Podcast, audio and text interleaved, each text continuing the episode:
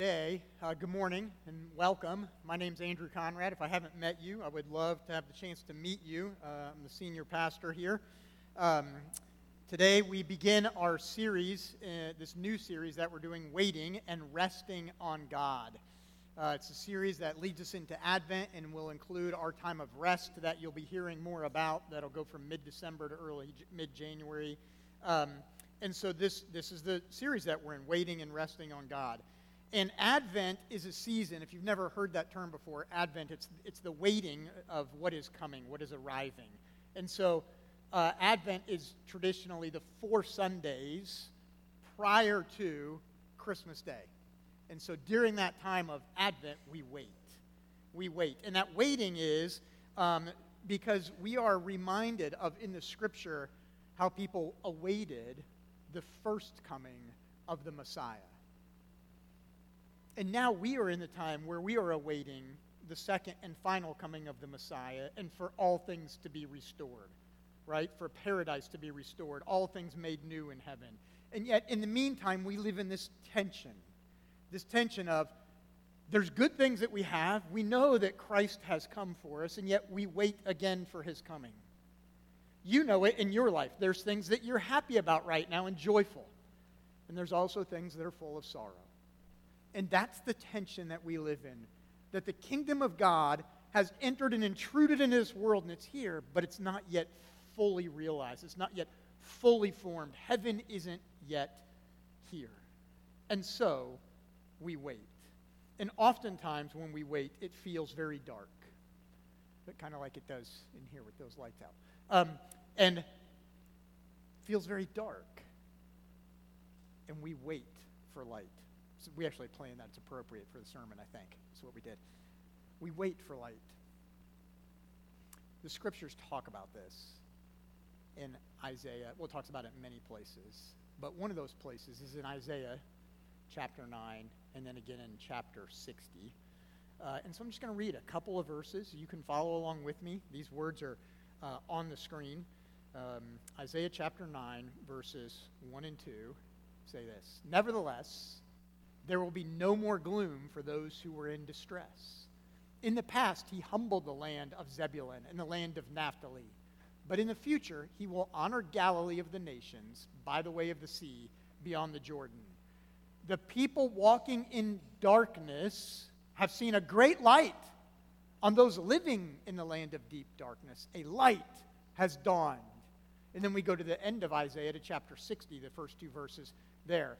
Arise, shine, for your light has come, and the glory of the Lord rises upon you. See, darkness covers the earth, and thick darkness is over the peoples. But the Lord rises upon you, and his glory appears over you. This is the word of the Lord. Have you ever been driving in a, in a fog? It was pretty foggy yesterday, um, at least in the early morning hours, it was foggy. Have you ever been driving in a fog and it's so foggy, like you can't see very far in front of you? Like your lights don't even pierce the darkness, they're kind of just bouncing back off the cloud into your eyes and you can't see anything? I remember one time I was driving on Lookout Mountain near Chattanooga, Tennessee, and um, I was, and it was winter, and it was literally in the cloud. I'm literally in the cloud, a dark cloud of fog, and I had to go so slow on the winding mountain road because my lights would pick up a reflector on the center line. I would pass that reflector and couldn't see the next one for a second or two, and then it would pick it up. That's how dark it was. That's how foggy it was. Like I'm just going from reflector to reflector, hoping another car coming at me is doing the same thing better than I was. It's scary to be in the darkness and not being able to see. Winter, for those of you summer lovers, winter in this hemisphere at least is the season of darkness, waiting for the return of the brilliant rays of the warmth of the sunshine in those long summer days. It's a season of waiting. For those of you who like snow, summer's that season of waiting, hoping for some snow this year. But we wait. We always wait in life. And we don't like waiting. Um, we're not very patient people, right? We're even told not to pray for patience because we don't want to wait, right? Nobody wants to do that. Don't pray for that. We don't like waiting. But what do you do when you're waiting? When you're in the waiting room and the doctor enters with bad news? What do you do when you're waiting and wandering in a fog of spiritual darkness? What do you do when the bad news seems to come again and again? When you're wondering, where is God? The, the truth is that you and I want waiting to be over so that we can get to the end, the happy ending. I mean, if Disney and the Hallmark Channel have taught us anything, it's that there's a happy ending, right? Always a happy ending. And in Hallmark movies, there's not even much bad. It's pretty much happy the whole way through, I think. You and I want this happy outcome. And while we wait for the happy outcome, while we wait for that second coming of Christ, while we wait for one day for heaven, we will miss something if we think there's no purpose in our waiting now. Paul Tripp, uh, pastor, author, and theologian, writes Waiting on God is not just about what you get at the end of the wait, but about what you become as you wait. Me say that one more time. Waiting on God is not just about what you get at the end of the wait, but about what you become as you wait. And you and I, as people, we're always becoming, aren't we? There's always the next thing, something new that's shaping us. We're always becoming. And waiting on God is this time of waiting and, and becoming. Becoming what? What are you becoming as you wait in darkness for light?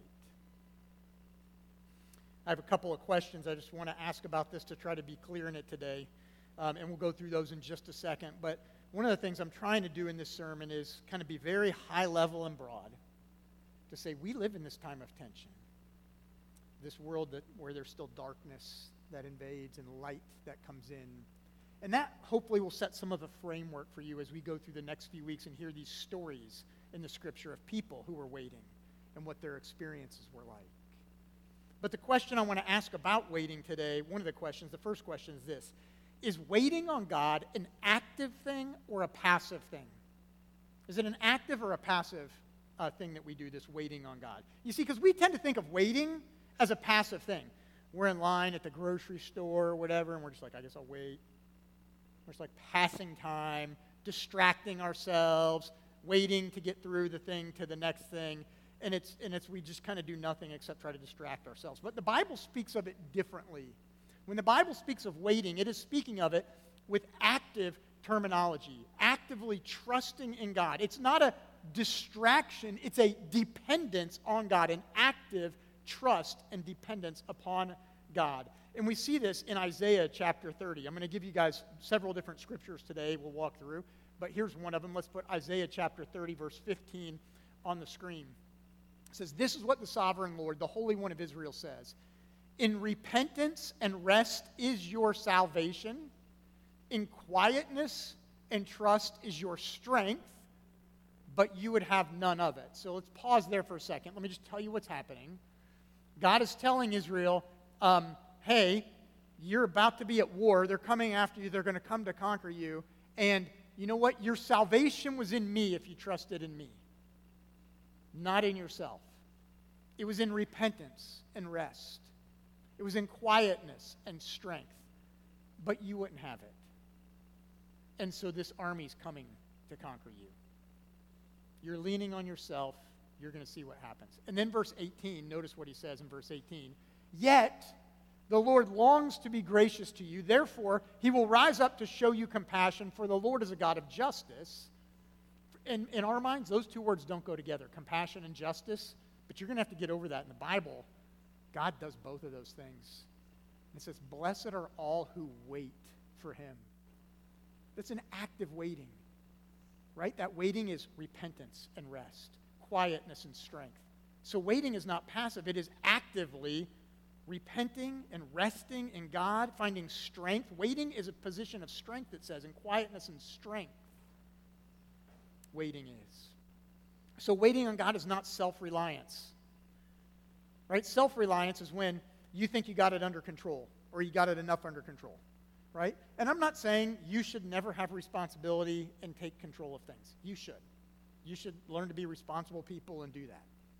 But ultimately, there's very limited things you can control.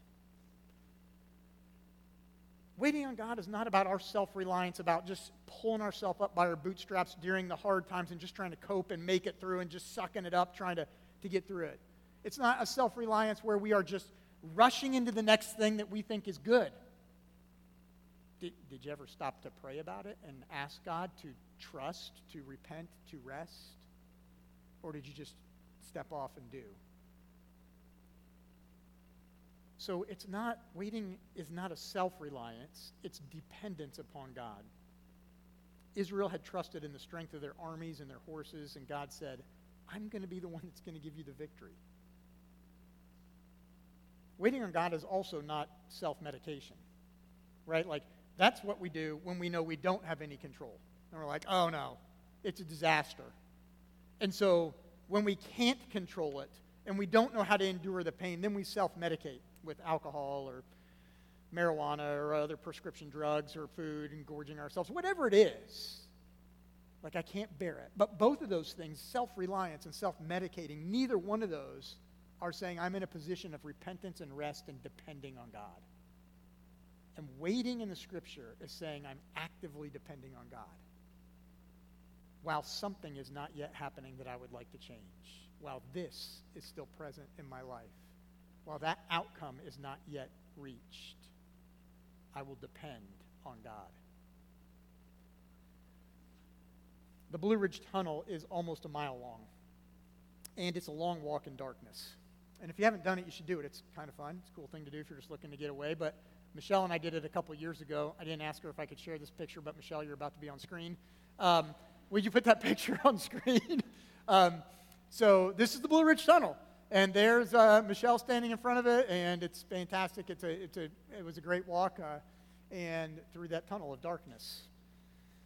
It's an interesting walk because it is very dark, and um, as you can see in this picture, you put that picture back up for a second? If you, do you see it? Do you notice that in the picture? If you look closely, you can see it. You can see it. Let's put the next put the next slide up. Maybe you'll see it in this one. Can you see it in that one with Michelle out of the way? Right in the center of the tunnel? Barely. Barely you can see the light a mile on the other side. The light at the end of the tunnel, right? And so you walk this tunnel and you see the light on the other side and you're walking toward that light and it's small. And I remember thinking, we've been walking a little while, and you're kind of walking carefully and slowly, even though you have a flashlight or something with you because the ground's not all even. And, and I'm like, am, am I going to make it? That light isn't getting any bigger. It's still really far away. And I mean, if, if you walk a mile in, in 20 minutes, you're walking at a pretty good clip. Well, in this tunnel, you're probably not walking that fast. So, half an hour maybe to walk it? Something like that? Am I going to get to the other side? Will I make it? What if my flashlight dies? I'll pull out my phone. What if my phone's dead? What am I going to do in the darkness if I can't make it to the other side? And if you are waiting and you are looking, then you are looking for that light in the darkness. You are looking for that light at the end of the tunnel, saying, In my darkness, I need to see something of light. I need to see some light. Which leads to my second question for you today, and that is this. In your waiting, how are you able to connect to and find rest in God? What if you're struggling to see that light? You can't see it. What if you think, God has forgotten me? Or if you're asking, has God forgotten me? I want to say you're not alone in that. The psalmist asked that question in multiple places in the Psalms, but especially in Psalm 13. I'm not going to put these words on the screen, but he, he cries out and he says, How long, O Lord? How long will you hide your face from me? Feels like God's not even looking in this direction. He goes on and says, Give light to my eyes. Right? That's that darkness is overwhelming and I need some light. Maybe that's because you're in conflict with a friend or a spouse and you're waiting for resolution, hoping for reconciliation and the, the freedom of full forgiveness and restoration as you rebuild trust. Maybe it's because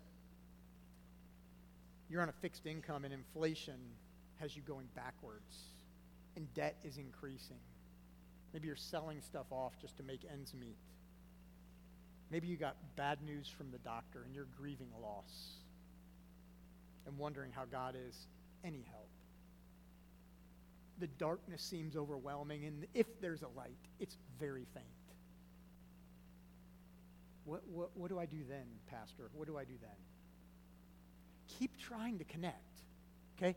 Keep trying to connect to God. And you might say, well, how do I do that? How do I connect to God? Well, there's a lots of different ways you can do that. Let me just name a couple ways. One is do what you're doing right now. Gather with the people of God to find joy in worshiping God, even in the midst of hardship. Keep gathering with the people of God. I mean, it, I could give you a scripture verse for this to suggest this. How about the whole book of Psalms? There's 150 of them. It's the hymnal for the people of Israel. It's their worship manual and says, this is what we do when we come to worship. And guess what? It's for all of them together. Psalms of ascent as they walk together up to Jerusalem for feast. Songs of lament when, as a community, they need to mourn and weep. Psalms of confession when they need to confess their sins. It's their book of togetherness when they gather for worship. There's a few of them. You can read them. I find great joy when I come to gather for worship, even when I don't feel like it. Right? The days when, like, I don't want to show up, but I'm here because it's my job. Because you encourage me. Sometimes I don't sing and I just, I just listen to your voices sing. And it's like through you, God is surrounding me with encouragement that I need to hear in the joy of others. And I know I'm not alone because we're gathered here and we're like, okay, we're in it together. So keep trying, gather with God's people to connect. Also, soak in His scripture. Soak it in. The scriptures say that your word, being this, God's word to us, is a light to our path. In our darkness, it's supposed to bring some clarity. It's supposed to give us rays of hope. And you're like, I, I just wish God would like speak to me. He literally texted you. You're like all day long. I wonder what text messages I got. Right here. Lots of them texted you. Soak in the scripture, soak it in. Pray it back. Just, God, I don't know what to pray. I'm praying back this scripture to you in the Psalms. It's, that's a great way to use the Psalms. N- notice, too, what the, what the word, what the scripture teaches us about waiting. Again, lots of examples I give you. Let me just give you two. Psalm 62, verse 1 says this. We can put it on the screen. He says, For God alone my soul waits in silence. From him comes my salvation. Right? For God alone my soul waits in silence. Now, that is a description of what is happening, right? Just a statement of fact. Okay, my soul waits. Notice what happens as this psalm goes on through darkness and gets to verse 5. What does it say here? For God alone, O my soul, wait in silence, for my hope is from him. It's almost the same thing as verse 1. Go back to verse 1 again. Look, almost the same words.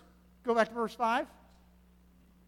But wait is different. Why? Because in this one, it's a prescription, it's a command. He's saying, My soul waits. Yes, that's what I'm doing. But in this verse, he's commanding himself, Wait, I must wait on God. That's the only place I have hope. So while it's a description of what you should do, he's here commanding himself, I will do it.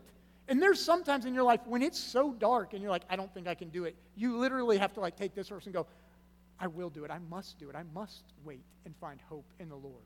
Where else am I going to find hope? Or, you know, you, you pray. Cry out to God. The Psalms are full of people crying out to God. Pray. Talk to Him. It doesn't have to be fancy. Just say, okay, God, I don't, you know, life stinks right now, or I'm really thankful for this. Which, whatever it is, express like, like you would to somebody else. Talk to God. And He wants to hear from you. And Isaiah, again, tells us that God wants to comfort His people. Isaiah 42, verse 3. Put that, screen, uh, that verse on the screen if you would. A bruised reed he will not break, and a faintly burning wick he will not quench. So if you got a candle that's burning down and there's barely a flicker of light coming from it, he's saying, God's not there to snuff you out. He's not there to stop the light. God's there to bring you hope and give you that light. And, and what if you're struggling to see the light again and you're tired of trying to pray? Say, I've prayed, I've gone to church, I've read my Bible, and I don't know what else to do. It leads to this third and final question I want to ask you is in your waiting, do you believe the glory of God is greater than your darkness? Do you believe the glory of God is greater than your darkness? What if the end of the tunnel is still far away? Like, I don't know if I can make it. I've tried praying. I don't think I hear from God. Gone to church. Sometimes it helps. I read my Bible, but it's not doing it. What then? If that light at the end of the tunnel is so faint and that destination is so far away, you're like, I don't think I can keep going? I mean, I'll try, but it just seems like I'm never getting there. Let me put up another slide of the picture of the tunnel. This is about midway through the tunnel.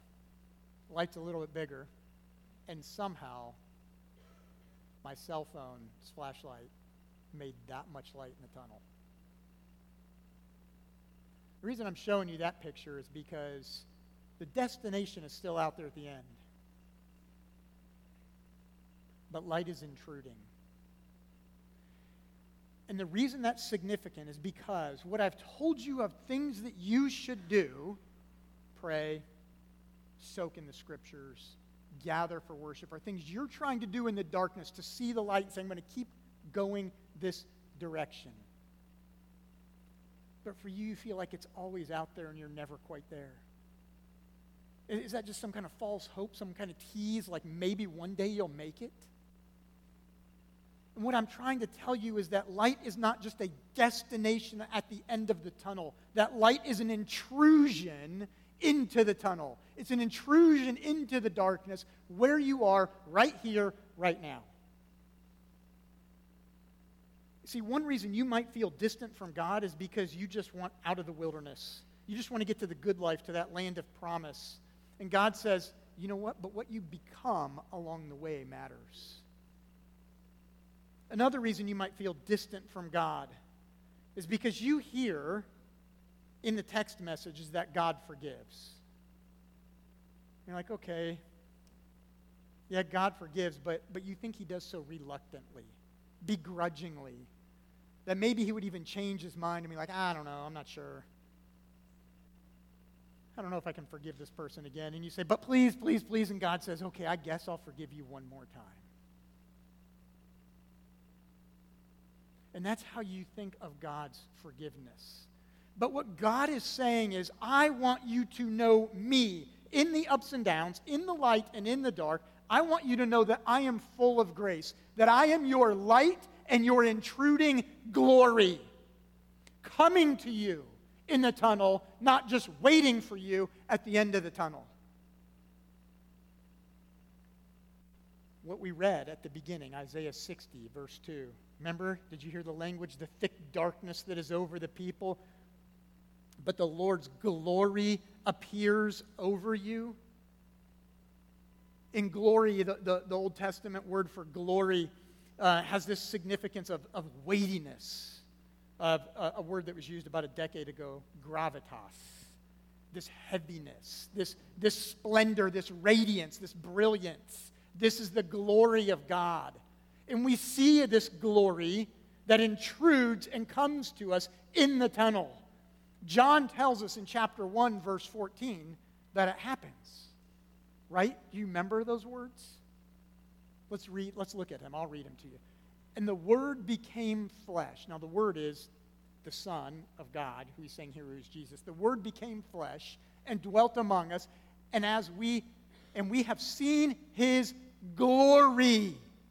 The glory as of the only Son from the Father, full of grace and truth. The glory, the weightiness, the brilliance, the resplendence. And what John says there, when it's full of grace and truth, he's echoing the Old Testament covenant language of God's steadfast love and faithfulness to Israel at Mount Sinai. When Moses was there talking to the people, and it tells us that the people heard the voice of the Lord from a dark cloud and the fire that descended on the mountain. And they said, The Lord has shown us his glory. And they were terrified of it. And they receive the Ten Commandments. Moses goes up on the mountain, and he's gone for some time, for too long, for weeks. And they wondered, well, maybe Moses didn't make it. I mean, he's in that glory cloud of darkness and fire. Who knows what's going on? Maybe he died. So they make a golden calf, another idol to worship, and say, this is how we can connect to God now, which was a bad idea, in case you're unclear on that.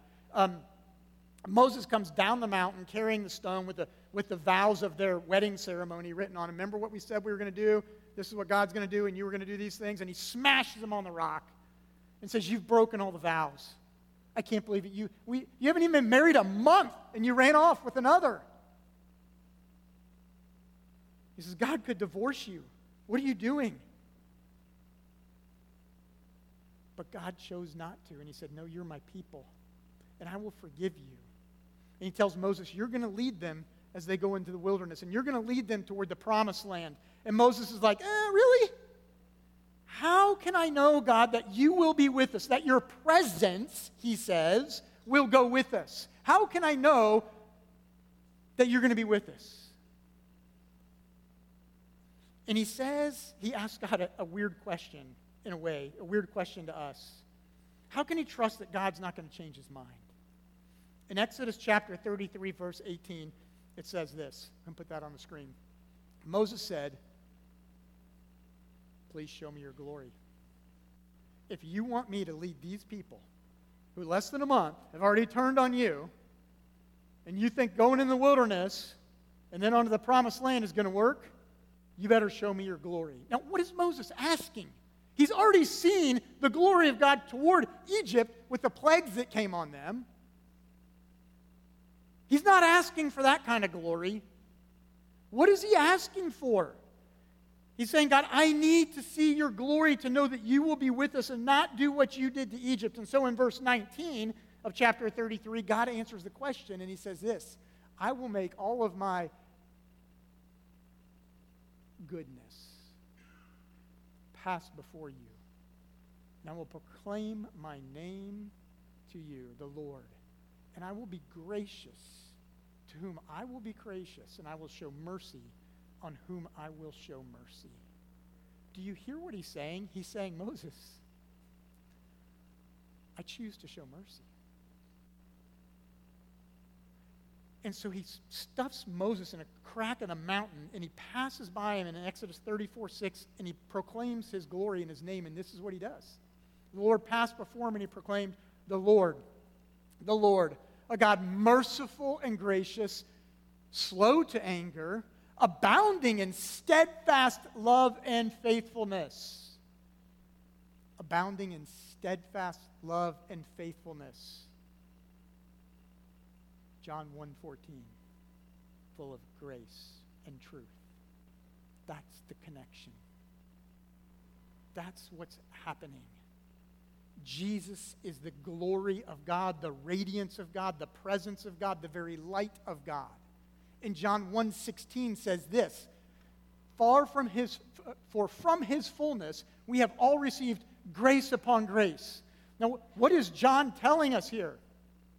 He is telling us that God's grace is not like the light of a wounded lightning bug.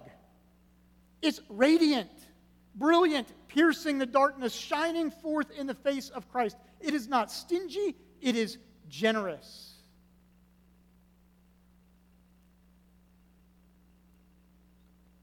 one of the reasons you struggle in the darkness to know the presence of God is because you think God may not fully forgive or maybe not walk with you through your dark darkness. Why? Because you are quick to get angry.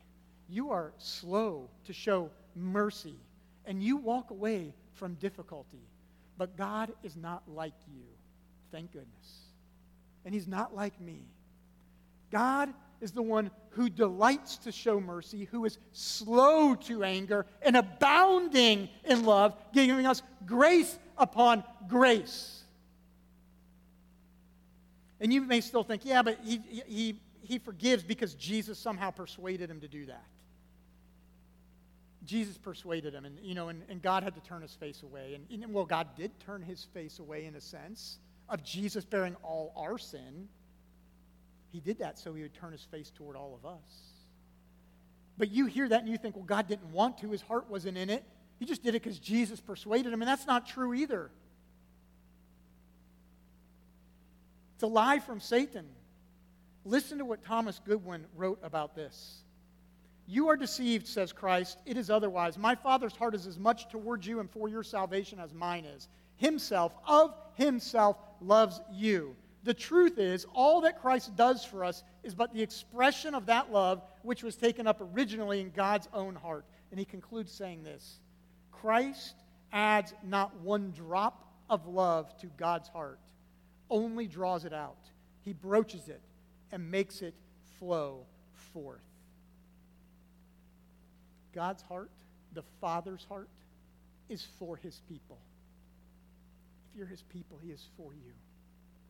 His love shines forth brilliantly in his Son, Jesus the Christ, who, according to Hebrews 1, is the radiance of God's glory, the exact representation of his being.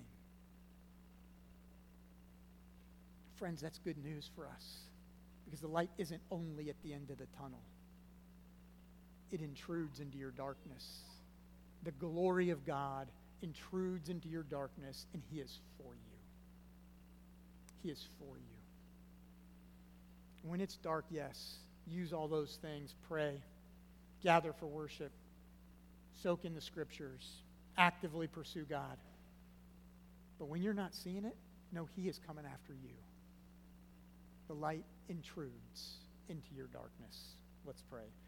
Jesus, I pray that you will help us to know this truth and that we will delight in your glory as it shines upon us. Would you use your light to pierce away the dark shadows, to dispel them, to scatter them? Give us hope in this season of Advent, in this tension, when we live between these two worlds. Lord, be our hope, be our joy. We ask in your name. Amen.